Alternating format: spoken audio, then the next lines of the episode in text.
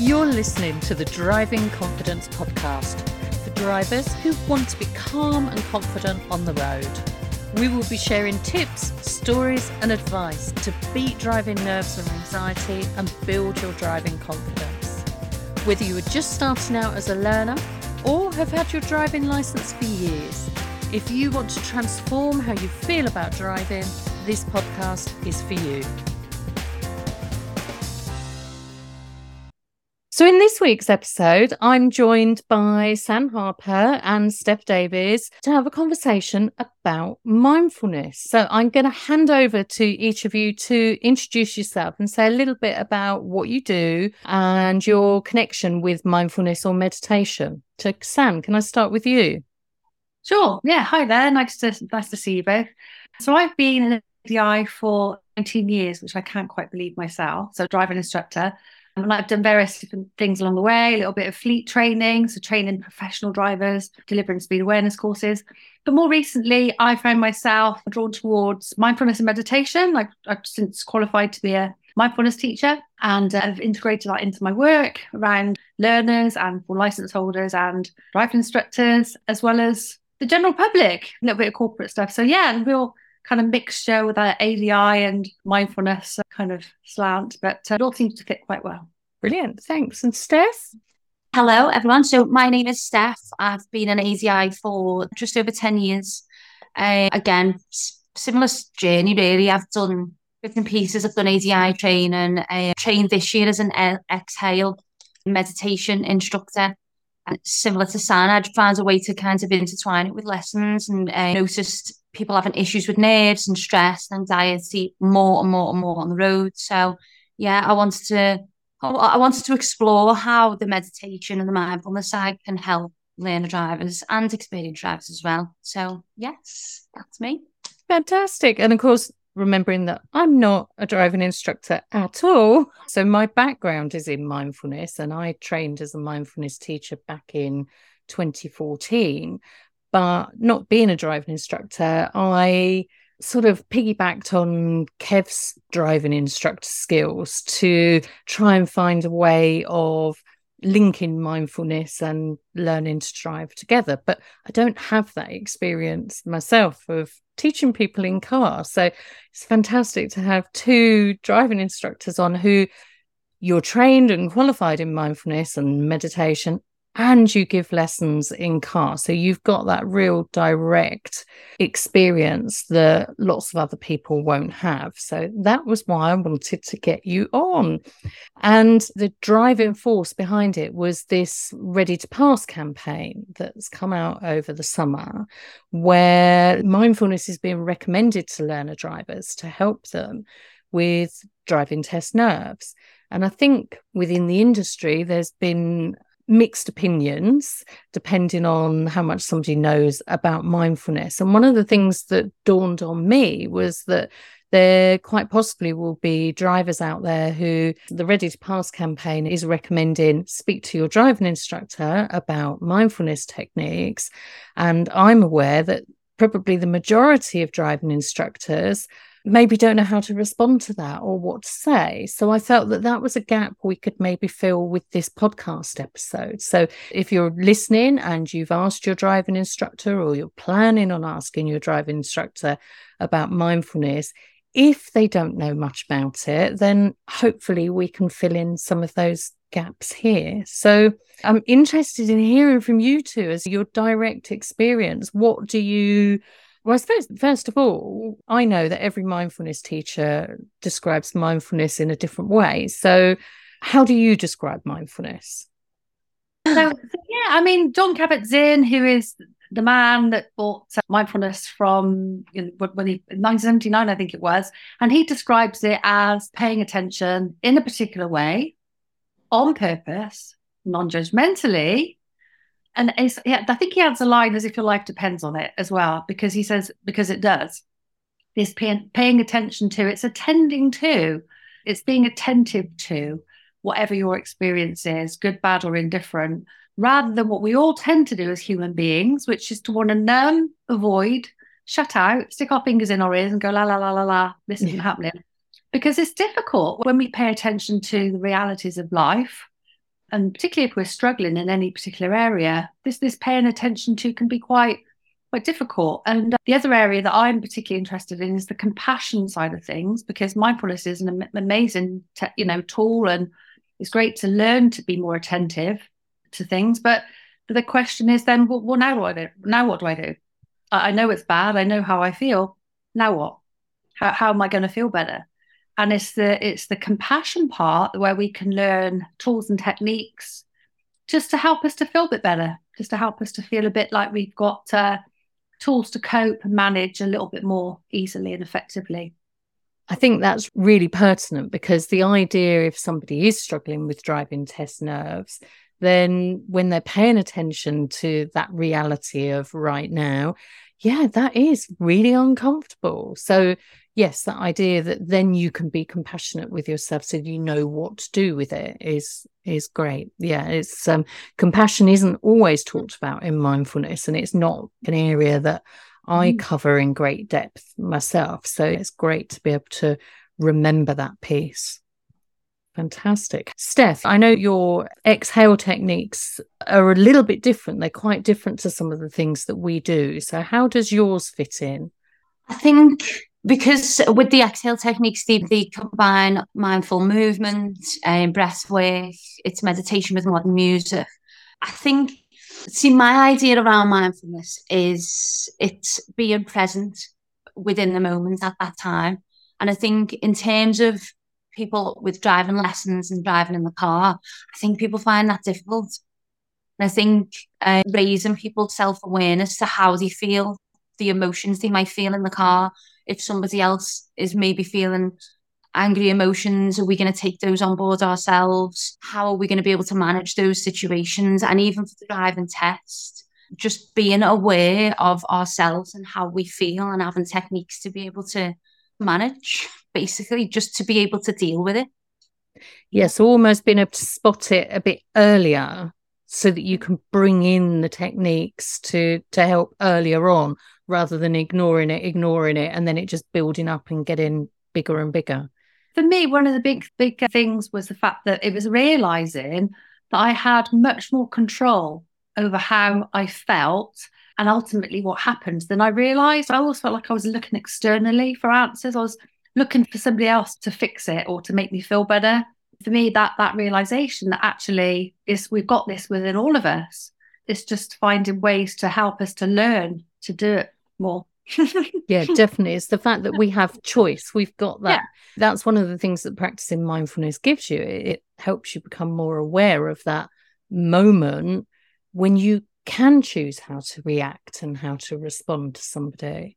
So for me, when I talk about mindfulness, I always talk about being aware of the present moment, but being aware of it with a slightly broader perspective. So trying to be aware of different elements instead of being lost in thought or lost in pain or lost in emotion, that actually you have a slightly broader perspective. So you're aware of different elements of the present moment. So you're noticing now and everything that that encompasses. And it's that that gives you that moment of choice and not being in autopilot. If somebody's struggling with the idea of mindfulness, I often start with the opposite. So, what do they think of as mindlessness?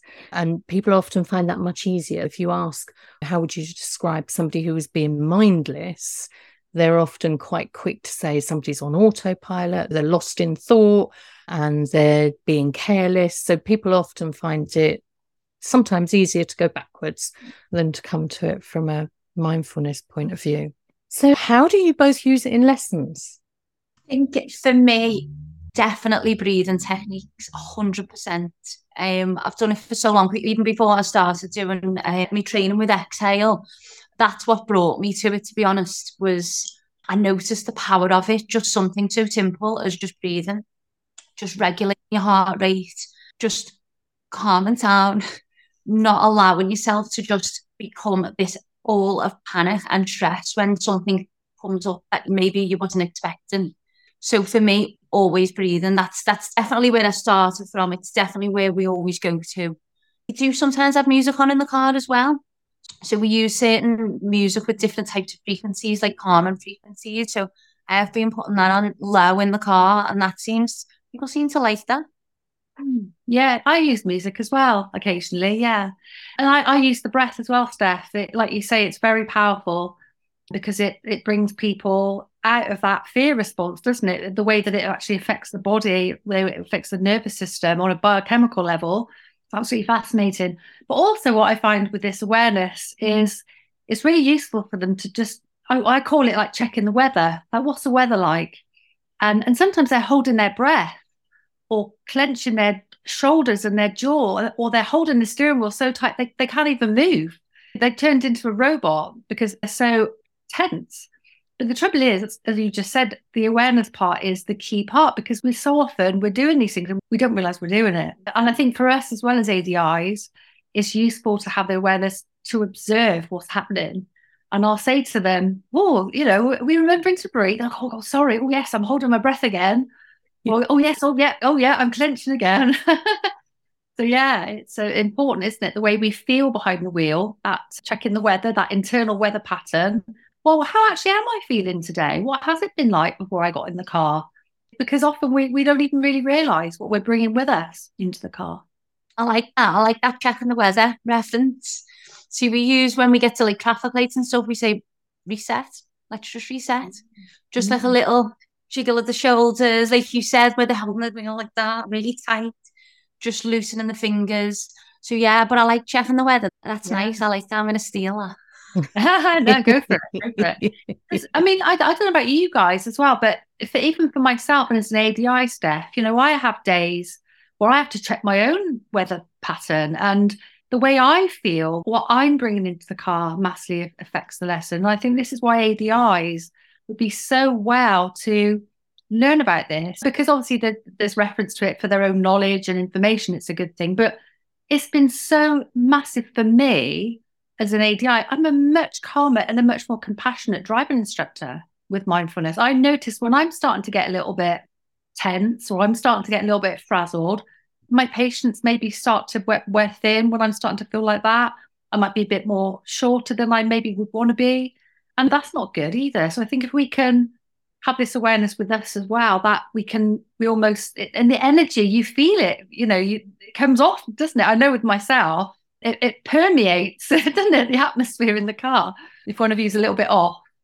I would imagine that's quite strong, actually, that you pick up somebody's mood or weather pattern as soon as they get in the car. And it is really important to acknowledge that that works both ways. So students are going to pick up their driving instructor's mood, and driving instructors are going to pick up their students' mood. So I would imagine that's a really good way to start any lesson, actually, is to before a lesson check in how am i how am i feeling and how is that going to affect my moods my emotions and my driving behavior and my driving decisions.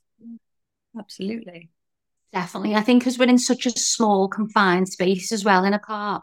Uh, in some of my training, we learned that your, your nervous system actually does connect with others that are close to you. So I think if we get in the car, like in that state, it's definitely going to transfer through to the people. Oh, yeah. Yeah, definitely. And they won't even know why necessarily and think, why am I having an off day? No meals. yeah. yeah. You know, I think for the ADIs or that I teach, it's like you almost filter this through like by osmosis. It's a funny thing, isn't it? Teaching mindfulness, it's very experiential. You have to do it, don't you? It's a bit like yoga. You can't really teach it in a technical sense. That you've got to do it to really appreciate it. And I yeah. think it's it, it filters through by osmosis, definitely the way we feel. It's that, and like you say, it is a very confined space and it's very you I can feel it and I, I'm very sensitive to to energies and stuff. And when people get in the car, I, I can feel it and I'll say, wow, you know, it's I can feel when the energy's gone softened, you know, and I say, oh, that feels that's better, isn't it? And they say, oh yeah, yeah, that's better. So it's great to hear some of these things because I remember when I first started talking about mindfulness in relation to driving, I did have a driving instructor say to me, Oh, I don't want my students daydreaming and staring at clouds and we we can't be having meditation in the car and and I, I, had a real i will say the majority of driving instructors i spoke to were much more like oh tell me more and were much more curious actually. They were quite quite mindful about it.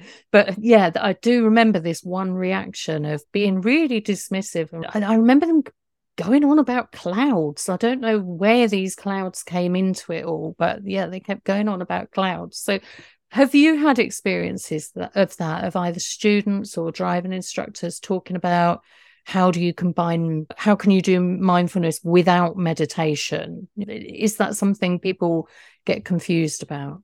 I think people don't understand it. Hmm. They don't know what it is.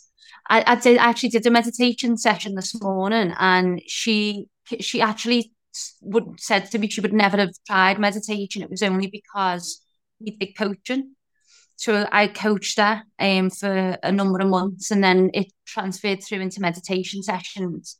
And she said, it's just not what I expected it to be. I thought it was going to be, she said, hippy dippy. She said it was mm. going to be like this with the fingers. And she just didn't think it was for her. So I think there's just a, a lack of understanding about it. Yeah, definitely. Yeah, and that's the funny thing, isn't it? I, I actually shared a thing recently on Facebook and it was a load of sports people and pop stars talking about mindfulness. And there's 50 Cent or 50 Cent, if I get it right, um, saying to Oprah, I meditate. She went, What? You you met you meditate? And he said, Yeah, yeah, I, I, I always meditate. And there was uh, Jay Z and I think Hugh Jackman, there was a reference on there, but a lot of people do it. And I think it is coming more into the mainstream. I think the tides are mm. turning because I think historically there was this very old fashioned idea that you had to wear beads and Jesus sandals and tie dye clothes to practice mindfulness. A lot of people would think, oh, that's not for me. Yeah. But, um, the, the tides are changing, you know? Yeah, yeah, definitely. And the, and the truth is, is that you can be mindful about every single thing that you do.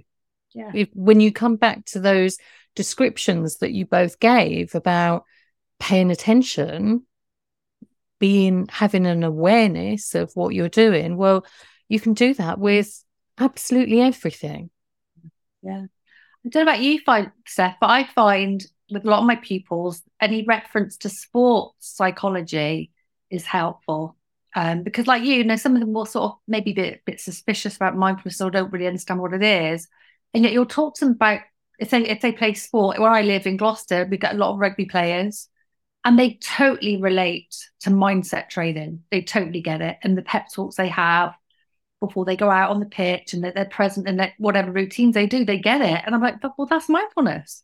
You're just being, you know, you're just stepping back and you're observing how it is. You're present. You're not getting caught up with worries and stories of the past. You're not projecting stories of the future. You're just grounded. You're centered. You're present, ready to perform. And that's it. Yeah. And it is as simple as that, isn't it? It is, yeah. I think pe- it's like she mentioned something this morning, like I, I didn't realize you could meditate and you didn't have to sit cross legged.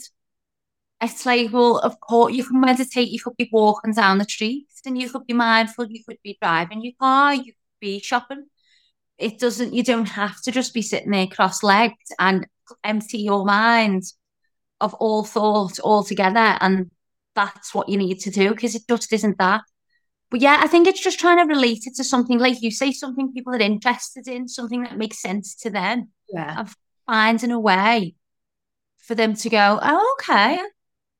Maybe yeah. I can be mindful. Maybe I am already being. Yeah. Yeah.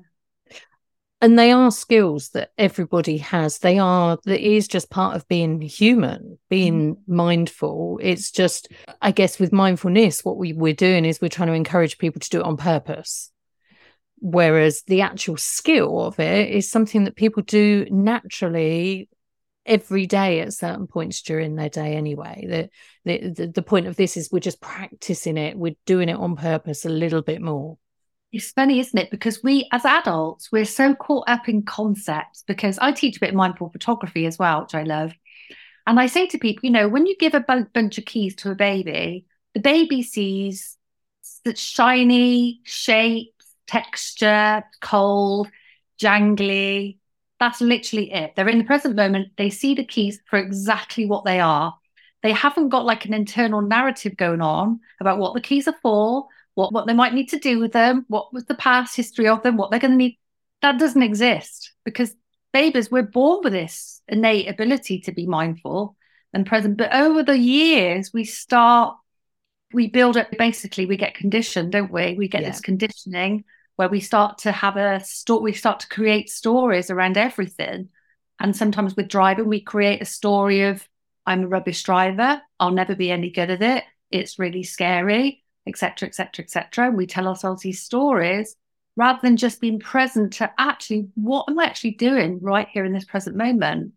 The reality of actually operating the controls and, you know, the reality of actually driving the car is one thing. The stories we tell ourselves about that experience is completely separate. Once they start to understand it's a story I'm making up, oh, there I go again, making up that story again. Yeah. Yeah. That's it. Thoughts are not facts. Stories are just stories. And yeah, because I'm not in the car with people, I'm sort of imagining certain things, but I imagine that the people that we talk to quite a lot come out with these what if stories. What if this happens? What if that happens? Completely ignoring the fact that at that moment in time, they are safe, they are driving they are controlling the car so it's sort of it's almost as if their present moment they can't feel safe and satisfied with their present moment they have to add in the oh well what if this happens and what if that happens that's what we do isn't it in life rumination was one of my um if i could get an a level in rumination i would have had one yeah i used to be really great at ruminating so i'd you know, I'd always be playing back stories of he said this or she said that and what did they mean by it? And it's hard work. Yeah. And I wish I'd said that.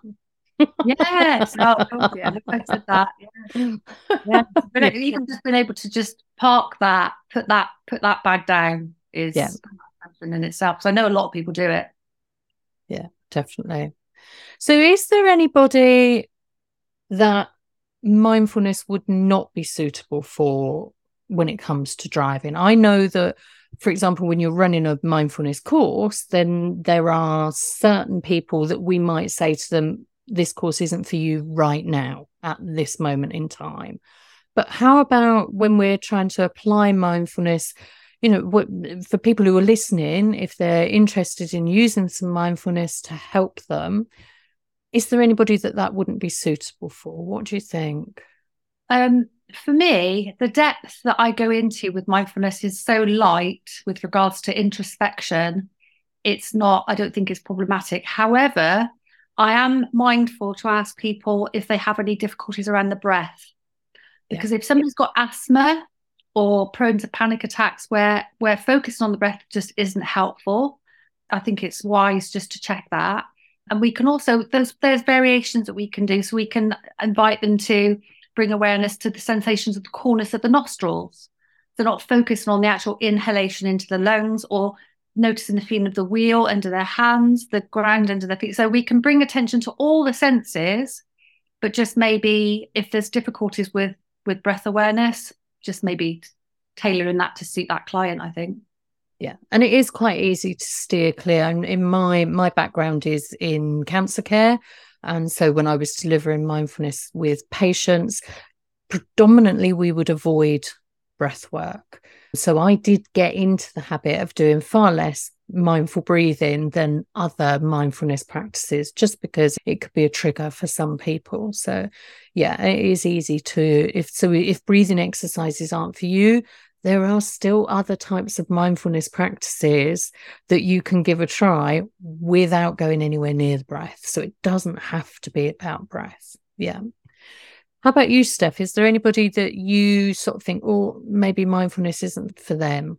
Um, I don't think so. I think unless it's, you know, on a medical level where it would cause any type of problem for them. I know when we were in training, we had like a list of contraindications. So sometimes as well with meditation, because it maybe this is more meditation rather than mindfulness in the car, but people maybe with mental health problems, if they've got um anything like that going on, sometimes you'd refer and just speak to a GP just to make sure that everything's okay to continue. But yeah, like like San said and yourself said, just anyone who's got issues with breath, just be mindful of that, you know. Yeah, but we can't help using the mindful word just when we're talking, can we? I use on lessons all the time. I always say, just be mindful of this, and yeah, it's so relevant, isn't it? so once you get the hang of mindfulness and the idea of it, it just sort of like permeate. Per- I can't say that word. permeate. Just, permeate. Yeah. That's it. It just permeates into your language and into everything that you do. Yeah, definitely. I think, is there anything that we haven't covered that you think would be really good to get out there? I think for me, a big part of mindfulness and the car has been uh, being able to manage other people's issues on the road. See, I, I seem to experience a lot of aggression and impatience and that kind of thing on the road. So I've found, for me personally, on a personal level, I've found that really helpful because I used to take it all on board. Mm. Um, and maybe still do. As you know, sometimes I'll go home and I'll get a bit upset, or you know, but I feel that the way that I'm able to handle the things that I deal with on a daily basis in the car, and I'm able to handle it better, makes me a better driver in myself. But then I've been able to pass that on to learner drivers as well because it is quite intimidating being a learner driver. There are a lot of people who don't have patience, who just don't want to give learner drivers the space to just learn like they should be able to. They just there's just a bit of a lack of respect. So I've felt that I've been able to help pupils with that side of things quite a lot with mindfulness. Yeah, I could really relate to that, Steph. Definitely. And I, I posted something today actually because this week is the Brake Charities Road Safety Week, and I posted a thing because I, I pick, took a picture of one of my learners with the little banner thing, and I said, let's be kind to or let's be patient with learner drivers because they are the ambulance, police, bus, taxi drivers of the future. And when you can no longer drive, you're going to need somebody to drive you. And these are the drivers of tomorrow. So we let's just let them get on with learning, you know, not kind of get in the way of that. But everything you said, I, I relate to is helping people to actually understand that it's got zero to do with them. Yeah. Whatever, what anyone else is is uh, doing or the behaviors that they're displaying is they're just projecting and it's got nothing. It's not personal. Yeah. And when you thought you can walk them through a story, can't you? I sort of say, well, let's just I pull over if it's something been a bit challenging and I'll say, okay, what, what could be going on for them? We make up a story. And I said, but this is the thing, it's a story. We don't know. Mm. Let's make up a story and then make up the, the difficult story. And I said, well, the thing is, it could be that, or maybe it could be this. And this is how it's playing out for them. But we're just a couple of people in a box who are in their way. That's yeah. it. We're just in their way. That's it. I love that. Yeah. I, I mean, I used to suffer with anxiety myself, and I had a motorway phobia, funnily enough which I had to get over to become a instructor. a little bit inconvenient. um, so uh, I managed to get over it. But the funny thing was, it came up to bite me on the backside again. I'm at, how many back, back four years ago? I was coming back from somewhere, and I felt this panic coming up. This this thing I hadn't had for like nearly twenty years. Thought, oh my goodness, where what, what where's this come from? What's this about? But this time I had the t- the tools to deal with it, and I was able to support myself and I was absolutely fine. So it's just knowing kind of how to sort of be with the breath, breathing into the abdomen, managing, you know, my calming my nervous system down, giving myself a bit of compassion, trigger, triggering that oxytocin, dopamine, words of support, being my own best friend, and all yeah. that. and um, yeah, and, it, and I was fine. And I haven't had it since. It was very strange, but I did put it down to being maybe that was a good thing. Maybe it was reminding me of what it's like to mm. be in mm. that situation. Maybe these things kind of happen for a reason sometimes, don't they? Definitely. And a bit like you were saying about with when you're teaching mindfulness, you can't just go through the motions, you have to experience it. And I mm. think it is really useful to every now and again when we can notice when we're anxious or nervous or panicky about something doesn't have to be related to driving but just noticing those feelings in ourselves gives us that that bridge that ability to remember and put ourselves in the shoes of the people that we're helping with nerves and anxiety to remember what it's like definitely and i think if you've ever suffered with anxiety yourself you can you have a lot of empathy i know i found it really hard to learn to drive took me three attempts. I didn't find learning easy at all. And like, like I said, I suffered with anxiety. That's why I just managed to find mindfulness. And I can I can relate to what people are going through because I've been there myself.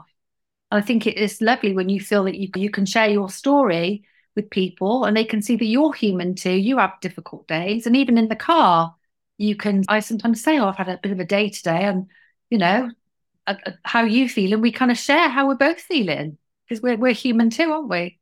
And Steph, you, I remember last time when we were speaking, you didn't have an easy route into driving either, did you? Did not. pass. I was the third certain pass the third time. It took me forever. Failed two tests when I was heavily pregnant, and then I passed two weeks after giving birth. Um, my mum was the same. My mum didn't pass till fourth or fifth time. I don't think anyone in my family passed first time. But my mum actually stopped driving because of nerves and anxiety. She just doesn't like being in the car. There's so many people, and it, you know, I feel bad for my mum as well. I don't think she'll ever go back now. I think it's been too long. But if she'd have been able to find something like this back then, it would have been a completely different story for her. Yeah. And I think that's one of the really important things that we're trying to get across all the time is and um and I didn't know that about you, San. I didn't know that you'd had those experiences, but it's trying to share the fact that people aren't alone it is a really common problem for lots of people, but also that it is possible to overcome it. So both of you have had those experiences and have gone on to become driving instructors and then have gone on to develop extra skills to be able to help anxious and nervous drivers because you both have your experiences and a lot of empathy for other people in the same situation. And like you say, Steph, for your mum, you don't think she'll ever go back to it, but it is possible for somebody who wants to move forward and to change. Absolutely. Definitely. I think I just think it's so important that people do know that they're not.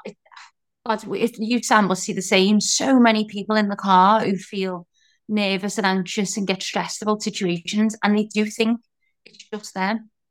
Why do I feel like this? No one else feels like this. But I say to them all the time: nobody posts their failures on social media. People yeah. will only post the good stuff. Yeah. And also, I think it's useful for them to know that actually it's the survival mechanism doing its job. When, when they start getting really nervous, I say, actually, it's your body, your nervous system's trying to protect you. There's nothing wrong with you because they think there's something wrong with them. I said, there's absolutely nothing wrong with you. It's doing its job too well. You know, this anxiety because you're in a metal box, that's not normal when were we ever born? When we were then? we were meant to be driving around in metal boxes. So, as human beings, it's a bit of a bizarre thing to be going around at high speed in a metal box. Um, and it's a normal thing to be experiencing this nervous response to these things, this fight, flight, freeze response. But it's understanding that we can recognize it, but then we can manage it. That's the thing. We can manage it. It doesn't have to then kind of spiral out of control. I think it's useful for them to know that it's it's a normal response. Yeah definitely. And like you say, it means that their survival system is spot on. It's doing a brilliant job. It's just a bit unhelpful, really. Yeah, because people can be in a very vulnerable position when, due to whatever reason, could be age or uh, other health issues, where people lose that and they can get hurt because that nervous system hasn't kicked in because yeah. you know that one system's not there we've actually did done something in the car. Oh, I just, just clicked into my mind. I haven't done this for a while, but we used to name. So we used to talk about like when this response happens, we used to call it a name, like like it was almost something inside the brain. Yeah. I haven't done that for a while. Maybe I'll go back to that. But uh, quite a few people found it helpful by naming what it was in their head, the response that you were having. Do you ever use that phrase? If you can name it, you can tame it. Oh no, Oh, I like it. There's another one for you. I'm stealing that as well. no, I think because I, I had some, I can't remember what you call it. Let's just say John. What you say? Oh, there's John again. So she would recognize when this feeling was coming up and she could just kind of push it to a side or push John to the side. Yeah. You know, and she was able to deal with nerves in that way. And because when somebody's doing that, what they're doing is they're observing the way their brain is working. So instead of being lost in the thought or lost in the feeling, they're taking that observer view, they're taking balcony view. So it's almost like they're just taking a step back, slightly different perspective. So when you can label it and go, oh, here we go again. Yeah, thank you very much, brain. I know you're trying to keep me safe, or naming it or labeling it. Whenever you do that, you're just getting a slightly different perspective, taking a slight step back. And all of a sudden, you're more in control. That's it. It's, it's kind of um, stepping out of your own way sometimes, isn't it? Because our egoic brains, we make everything about us, mm. don't we? Is there anything else you wanted to say that you wanted to share with anyone listening, anybody who's interested in mindfulness, driving nerves? Anything else that you wanted to say? Well, I'll, I'll say thank you very much, Tracey, for this uh, opportunity to um, join you today. It's been lovely to meet Steph as well. And it's been lovely to talk to people who are kind of on the same page with this. And I just think it's great. I think the more people that we can reach to help people to at least kind of be curious about what mindfulness is. It might not be for, it's not for everybody, but I think it's good to at least be curious. And I think podcasts like this are really good to help raise awareness. Um, and as for my part, people can find me. I'm in Gloucester. So if anybody's local to me, San Harper, sure you can find me if you Google me. I'm happy to help anybody would like to know a bit more. Lovely. And obviously, we'll have links in the show notes so that people can find you, San, and you as well, Steph. Thank you again for having me on again. I, I, really, I'm really pleased. I really appreciate it. And it was lovely to meet you as well, San.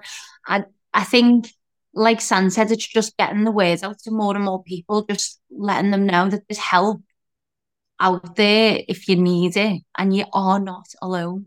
Yeah, definitely. And the final message really being that there is no one size fits all technique to stress, nerves, and anxiety. So, mindfulness, we've talked about how it overlaps with breathing, we've talked about how it overlaps with our thought processes. And so it overlaps into lots of other techniques. So, it might be mindfulness or it might be another technique that actually you might be doing mindfully without even realizing it. That's a really good point, actually. I think mindfulness is a really good, it opens a doorway, I think, to new, new possibilities. I know a lot of people that I've introduced to mindfulness have then gone on to explore aromatherapy, for example, Reiki, other techniques. I think it kind of becomes a bit of a journey of exploration, finding what works for you. And mindfulness techniques can then certainly lead to uh, wanting to explore all kinds of things that can be supportive to us. Yeah, definitely. Lots of other things.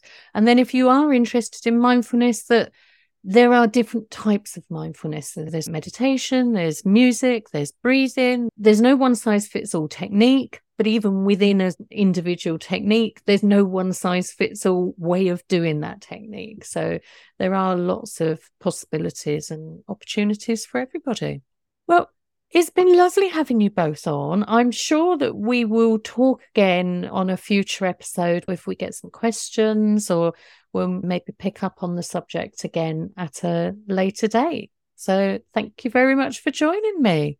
So, a big thank you once again to San and to Steph for joining me, and we hope that you enjoyed that podcast episode. Head to the show notes if you would like to work with either San or Steph. Steph runs workshops for driving test nerves, and San runs a mindfulness course especially for driving instructors. And so she has a directory of instructors who've been through her training. So why not have a look and see if there's an instructor near you?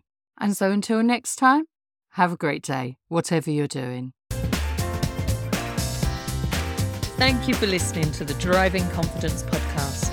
If you would like to access any of our free tools, go to confidentdrivers.co.uk forward slash free tools and begin to transform how you feel about driving.